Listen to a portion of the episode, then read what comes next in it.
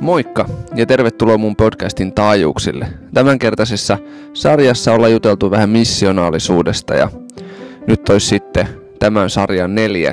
osio.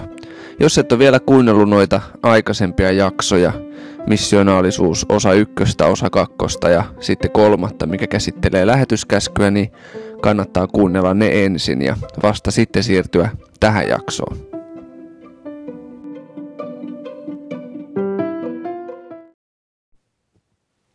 Tässä jaksossa viivytään Johanneksen evankeliumin luvun 17 äärellä.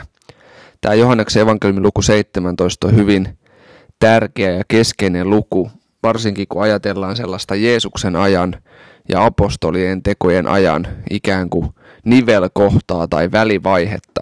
Tässä luvussa Jeesus paljastaa sen, että mikä oli ikään kuin se hänen perintönsä, mitä hän maan päälle jätti ja mikä oli hänen tehtävänsä, Jumalalta saatu tehtävä. Tämä koko luku on itse asiassa rukousta, Jeesuksen rukousta Jumalalle, omalle isälleen. Ja, eli siis puhetta Jumalalle. Jeesuksen aika maan päällä oli tulossa päätökseen. Ja Jeesus nyt ikään kuin jättää perintönsä. Jakeessa 4 hän sanoo, että minä olen kirkastanut sinut maan päällä täyttämällä sen työn, jonka sinä annoit minun tehtäväkseni. Ja mielenkiintoista on se, että Jeesus sanoi, että hän on nyt täyttänyt oman työnsä. Hän on tehnyt sen, mitä hänen oli tarkoituskin tehdä. Ja kuitenkaan Jeesus ei tässä kohtaa ole vielä mennyt ristille. Hän ei ole vielä kuollut ristillä. Meillä on kristittyinä kristinuskon historiassa ollut tapana, emme nyt tiedä voiko ristiä koskaan korostaa liikaa, mutta ainakin voisi sanoa niin, että muita tärkeitä asioita on jäänyt vähemmälle huomiolle. Jeesuksen elämän ainut tarkoitus ja päämäärä ei ollut kuolla ristillä meidän syntien puolesta, vaan myöskin se aika, kun hän toimi, se erityinen aika, kun hän toimi, oli 3-3,5 vuotta. Niin sillä oli erittäin tärkeä osuus ja paikka. Se oli kaikki, mitä Jeesus elämässään teki, niin hän oli isän ohjauksessa, isän johdatuksessa ja hän oli täynnä pyhää henkeä. Eli Jeesus sanoi, että hänen työ on nyt tehty. Hänen perintö on nyt jätetty. Ja mun kysymys onkin, että mikä tämä työ oli ja mikä on tämä perintö, minkä Jeesus jätti. Työ, minkä Jeesus tuli tekemään ja perintö, minkä hän maan päälle jätti lähtiessään, on hänen opetuslapsensa.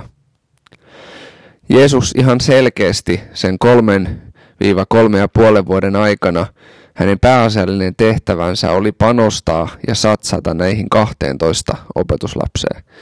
Ja näyttäisi siltä, että vielä erityisellä tavalla siellä oli 3 opetuslasta, joihin hän satsasi ja panosti kaikista eniten. Oli tilanteita ja paikkoja, minne vaan nämä 3 pääsi mukaan. Pietari, Jaakob ja Johannes. Jeesuksen tehtävä, Jeesuksen päämäärä oli siis tehdä opetuslapset. Ja nyt hän oli ikään kuin turvallisilla mielillä, että okei, hän voi alkaa nyt lähtemään isän luokse, koska opetuslapset on nyt varustettu siihen tehtävään ja opetettu siihen tehtävään, minkä Jeesus heille antoi. Tämä koko luku 17 niin käsittelee tätä perintöä.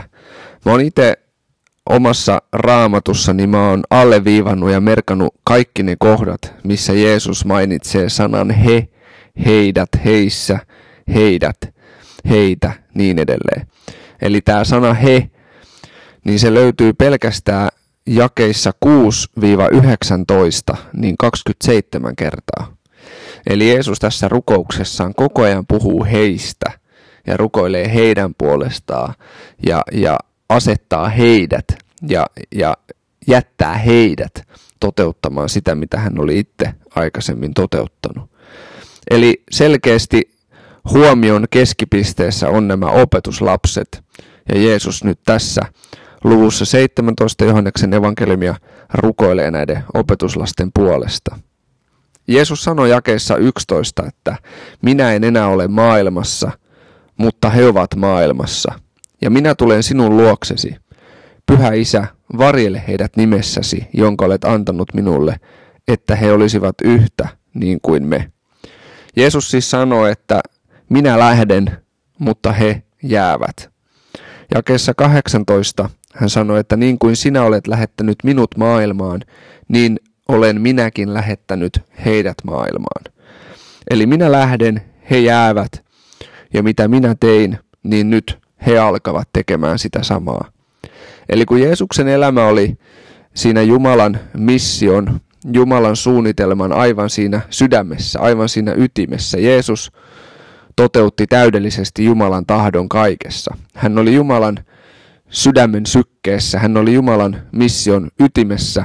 Se, että Jumala itse tulee ihmiseksi, niin siinä on valtava osoitus siitä, että kuinka paljon Jumala on sitoutunut ihmiskuntaa, kuinka paljon Jumala on sitoutunut maailmaan ja maailman pelastamiseen. Nyt samoja asioita, mitä Jeesus teki ja sama tehtävä, mikä hänellä oli, tuoda Jumalan valtakunta ihmisten keskelle, korjata, eheyttää, parantaa kaikkea sitä, mikä syntiinlankemuksen seurauksena on mennyt rikki, niin nyt Jeesus antaa sen saman tehtävän ja roolin omille opetuslapsilleen. Niin kuin sinä olet lähettänyt minut, niin olen minäkin lähettänyt heidät. Eli minä lähden, he jäävät, ja mitä minä tein, nyt he alkavat tekemään sitä samaa. Oleellista toki tähän tehtävään tai tähän tehtävän toteuttamiseen on se, että nämä opetuslapset täyttyisi Pyhällä Hengellä. Voidaan puhua myöhemmissä jaksoissa tästä teemasta enemmän, mutta merkille pantavaa on se, että Jeesus sanoi, että älkää menkö toteuttamaan tätä mun käskyä ennen kuin teidät on puettu voimalla korkeudesta. No, Jeesus sitten opetuslastensa lisäksi rukoilee tässä Johanneksen evankeliumin luvussa 17 muidenkin ihmisten puolesta. Jakeessa 20 sanotaan näin. Minä en rukoile ainoastaan heidän puolestaan, vaan myös niiden puolesta, jotka heidän sanansa kautta uskovat minuun, että he kaikki olisivat yhtä, niin kuin sinä, Isä, olet minussa ja minä sinussa. Rukoilen, että hekin olisivat yhtä meissä, jotta maailma uskoisi sinun lähettäneen minut. Eli tässä Jeesus laajentaa rukoustaan, ei pelkästään koskemaan opetuslapsia, vaan myöskin niitä, jotka opetuslasten kautta tulee olemaan opetuslapsia. Jeesus siis näkee tämän ikään kuin sellaisena ketjuna ja jatkumona, että minä olen tehnyt nyt opetuslapsia ja heidän tehtävänsä on tehdä opetuslapsia. Ja viime jaksossahan me puhuttiin tästä, miten lähetyskäsky on itse asiassa opetuslapseuttamiskäsky. Ainut käskymuodossa oleva verbi siinä tekstissä Matteus 28 viimeisissä jakeissa on nimenomaan tämä tehkää opetuslapsia. Kaikki muut käskyt siinä on alisteisia tälle käskylle. Siinä on jotain samaa, mitä Timoteuskirjeessä, 2. Timoteuskirjeen luku 2 jae 2, siellä sanotaan näin. Mitä olet monien todistajien läsnä ollessa minulta kuullut, usko se luotettaville ihmisille, jotka sitten kykenevät opettamaan muitakin. Eli tässä Paavalin sanoissa Timoteukselle, niin tässä löytyy tämä sama ajatus. Paavali on opettanut Timoteusta, sitten Timoteuksen tulisi jakaa eteenpäin luotettaville ihmisille ja he sitten opettaa muitakin.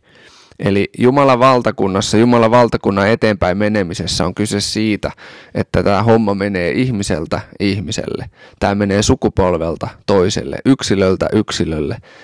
Ja kun tätä tapahtuu paljon kaikkialla, niin on kyseessä suuri liikehdintä, joka muuttaa maailmaa.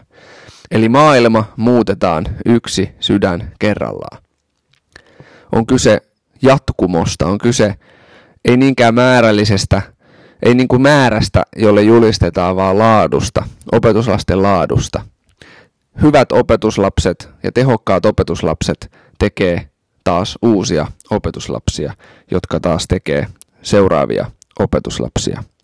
Jeesus siis tässä Johanneksen evankeliumin luvussa 17 paljastaa perinnön, jonka hän jättää maan päälle. Hänen on hyvä ja turvallinen fiilis lähteä maan päältä pois, koska hänen perintönsä jää elämään. Jumalan valtakunta jää voimiinsa ja se kasvaa. Sitten kun me luetaan apostolien tekoja, niin me nähdään sieltä, että millä tavalla tämä homma meni eteenpäin. Tämä Jeesuksen antama käsky tehdä opetuslapsia kaikista kansoista, se ei ollut apostoleille mikään helppo nakki. Jeesushan sanoi, että menkää Samariaa, Juudeaa, menkää maan ääriin saakka. Jo pelkästään tuossa Samarian kohdalla alkoi homma tökkimään. Samarialaisten ja juutalaisten välillä oli tällaista riitaa ja kahnausta. Samarialaiset ei ollut täysverisiä juutalaisia ja juutalaiset piti heitä niin kuin vähän eksyneinä, piti heitä epäjumalan palvelijoina ja niin edelleen. He ei halunnut olla samarialaisten kanssa missään tekemisissä. Jeesus kuitenkin antoi heille tehtävän ja käskyn, teidän täytyy mennä myöskin Samariaan ja julistaa evankeliumia siellä. Jeesushan itse myös toimi samarialaisten keskellä. Johanneksen evankeliumin luvussa 4 on tämä tilanne, kun Jeesus keskustelee samarialaisen naisen kanssa siellä kaivolla. Jeesus omalla elämällään näytti esimerkin ja mallin, että mitä se on, kun elää Jumalan missiossa. Joutuu ylittämään asenteellisia muureja, joutuu ylittämään kulttuurillisia ja kielellisiä muureja, joutuu ylittämään maantieteellisiä rajoja. Mutta se, mitä saa silloin kokea, on, että Jumala on mukana, Jumala on läsnä, evankeliumi menee eteenpäin. Jumalan valtakunnan niin kuin läsnäolo, Jumalan valtakunnan voima on eri tavalla koettavissa, kun astuu sisälle Jumalan missioon. Ihminen astuu johonkin sellaiseen, mihin hänet on alunperinkin luotu ja tarkoitettu. Ihminen astuu jollain tavalla osaksi sitä, mikä hänelle paratiisissakin annettiin. Niin kuin huolehti siitä, mitä sun ympärillä on. Olla ikään kuin Jumalan talouden hoitajana. Apostolien teoissa me nähdään hienolla tavalla, miten evankeliumi menee eteenpäin. Se leviää ja laajenee koko ajan. Ensimmäisissä puoliskossa apostolien tekoja erityisellä tavalla kuvataan Pietaria ja Pietarin palvelutehtävää ja minne kaikkialle hän meni. Siellä mahtavana löytönä on tämä 10. luvusta löytyvä tilanne, kun Jumala näyttää Pietarille näyn. Ja tämän näyn kautta Jumala vahvistaa hänelle, että hei, sun täytyy mennä myös pakanoiden pariin. Ja kun Pietari saa omin silmin nähdä ja kokea, että pakanatkin täyttyy pyhällä hengellä ja hän kastaa heidät, niin sitten siellä luvussa 15, kun keskustellaan siitä, että miten näihin pakanoihin pitäisi suhtautua, että tarviiko niiden alkaa noudattaa Mooseksen lakia, tarviiko niiden ympärileikkauttaa itsensä niin kuin juutalaisilla on tapana, tai mitä niiden tarvitsee tehdä tai ei tarvitse tehdä. Se, mitä Pietari oli nähnyt ja kokenut siellä Korneliuksen kodissa, niin oli vahvana ikään kuin suuntaviivana sille päätökselle, mikä tehtiin, että pakanoiden ei tarvi ruveta juutalaiseksi. Ja loppupuolella apostolien tekoja sitten kuvataan ja tarkemmin ja enemmän sitä, miten Paavali menee eri puolille maailmaa ja julistaa evankeliumia ja uusia seurakuntia synnytetään koko ajan ja jatkuvasti. On kuitenkin hyvä huomata se, että tämä kaikkeen maailmaan meneminen, niin se ei ollut yksinkertainen juttu. Apostolien teoissakin näyttäisi siltä, että vainot oli suurena osasyynä sille, että tyypit lähti julistamaan evankeliumia. Apostolien tekojen luvussa 11 jakeesta 19 eteenpäin kerrotaan tästä. Ne, jotka olivat hajaantuneet sen ahdingon vuoksi, joka oli syntynyt Stefanoksen tähden, kulkivat paikasta toiseen Foinikiaan, Kyprokseen ja Antiokiaan asti, mutta eivät puhuneet sanaa muille kuin juutalaisille. Heidän joukossaan oli kuitenkin muutamia kyproslaisia ja kyreneläisiä miehiä, jotka Antiokian tultuaan puhuivat myös kreikkalaisille julistaen evankeliumia Herrasta Jeesuksesta. Eli vainot edesauttoi sitä, että evankeliumi lähti leviämään muualle. Nämä tyypit jäi Jerusalemiin fiilistelemään ja paikoilleen, ja sitten kun tuli vainot, heidän oli pakko mennä karkuun, ja karkuun mennessä he jakoivat myös evankeliumia. Kuitenkin Luukas kertoo täällä luvussa 11, että aika moni niistä, jotka meni karkuun, ei kuitenkaan sitten julistanut evankeliumia muille kuin juutalaisille. Onneksi heidän joukossa oli kuitenkin joitakin, jotka julisti evankeliumia myös pakanoille. Ja Paavali sitten omissa kirjeissään aika paljon käsittelee tätä pakanoiden ja juutalaisten välistä problematiikkaa. Siellä oli kahnauksia, siellä oli riitoja, erimielisyyksiä ja monenlaisia haasteita. Ja Paavali koittaa sitten kirjeissään julistaa ja kertoa siitä, että hei, te olette kaikki yhtä perhettä, te olette samaa Jumalan kansaa Jeesuksessa, Kristuksessa. Eli hyvin mielenkiintoiset on nämä ensimmäisen seurakunnan vaiheet. Kannattaa lukea apostolien teot, kannattaa kuunnella sitä ääniraamattuna. Hyvin mielenkiintoisia tapahtumia siellä tapahtuu. Siellä todella paranee sairaita älyttömästi ja vapautuu riivattuja ja Jeesuksen seuraajat joutuu monet vankilaan sen tähden, että he julistaa evankeliumia ja sitten he kokee siellä aika ihmeellisiä asioita, kun Jumala päästääkin heitä vapauteen ja ihmisiä tulee koko ajan uskoa ja kastetaan ja täyttyy pyhällä hengellä ja tapahtuu ihmeellisiä, voimallisia, mahtavia asioita. Uusia seurakuntia syntyy ja niin edelleen. Antiokian seurakunta on sitten ehkä ensimmäinen tällainen seurakunta, mistä voidaan puhua niin kuin lähetysseurakuntana. Että se on seurakunta, joka selkeästi lähettää koko ajan.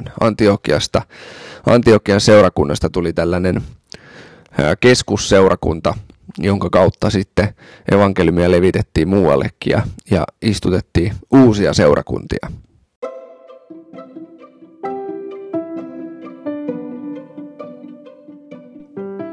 Kiitos sulle, kun olit mukana tämänkertaisessa jaksossa. Seuraavassa jaksossa jutellaan, mitä on olla missionaalinen kristitty, miltä näyttää missionaalinen seurakunta ja miltä näyttää missionaalinen seurakuntien verkosto tai herätysliike.